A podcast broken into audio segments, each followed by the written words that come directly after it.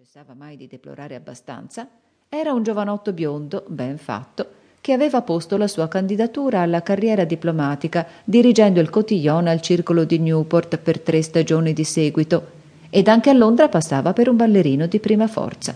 La gardenia era l'unica sua bellezza, tolto ciò era perfettamente equilibrato.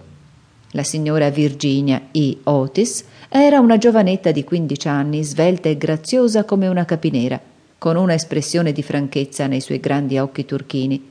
Era un abile amazzone. Cavalcando il suo pony aveva battuto in una corsa Lord Bilton facendo due volte il giro del parco e giungendo prima per una lunghezza e mezzo in faccia alla statua di Achille. Ciò aveva provocato l'entusiasmo del giovane duca di Cheshire, che le aveva proposto seduta stante di sposarla, e i tutori di lui, la sera stessa, avevano dovuto inviarlo a Lawton tutto disperato.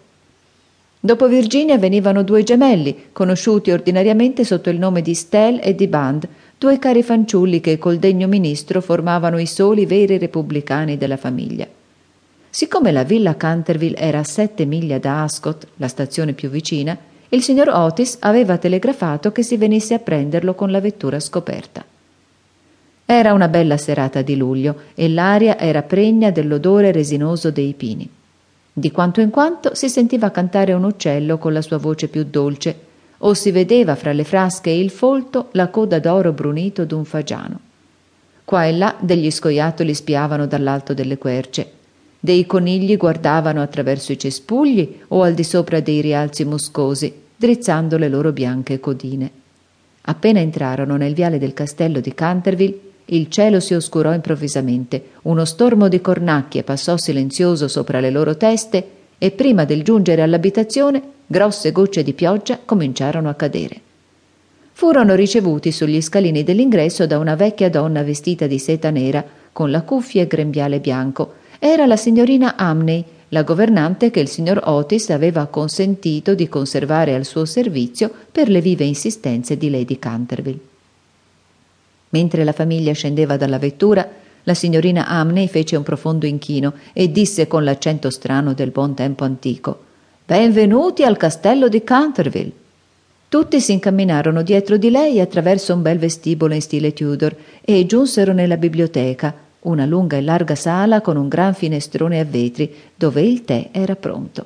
Poiché si furono sbarazzati degli indumenti di viaggio, si sedettero e mentre la governante preparava la colazione volsero lo sguardo intorno. Ad un tratto lo sguardo della signora Otis cadde sopra una macchia rosso scura del pavimento, precisamente accanto al caminetto, e senza rendersi esatto conto di ciò che stava per dire, chiese alla signorina Amney Mi pare che sia stato versato qualche cosa in quel punto. Sì, signora, rispose la governante. Vi è stato versato del sangue. È indecente, esclamò la signora Otis. Io non voglio macchie di sangue nel salone, bisogna farle togliere al più presto. La vecchia sorrise e a bassa voce, in aria di mistero, soggiunse. È il sangue di Eleonora di Canterville, che fu uccisa in quel punto da suo marito, Ser Simone di Canterville, nel 1575. Ser Simone le sopravvisse nove anni e disparve ad un tratto in circostanze misteriose. Il suo corpo non fu mai ritrovato ma il suo spirito continua ad abitare questa casa. La macchia di sangue non si è mai potuta togliere. È impossibile. Tutte queste non sono che sciocchezze, esclamò Washington Otis. Il rimedio per smacchiare dell'incomparabile Pinkerton farà sparire tutto in un batter d'occhio. E prima che la governante terrorizzata potesse intervenire, egli si era posto in ginocchio e fregava il pavimento con un piccolo pezzo di una sostanza che somigliava a un cosmetico nero. In pochi minuti la macchia era scomparsa, senza lasciar traccia.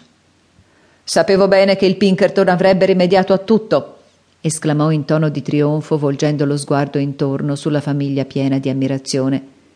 Ma aveva appena pronunziate queste parole che un lampo illuminò la stanza scura e un rumore di tuono mise in agitazione tutti, e in special modo la signorina Amney, che svenne.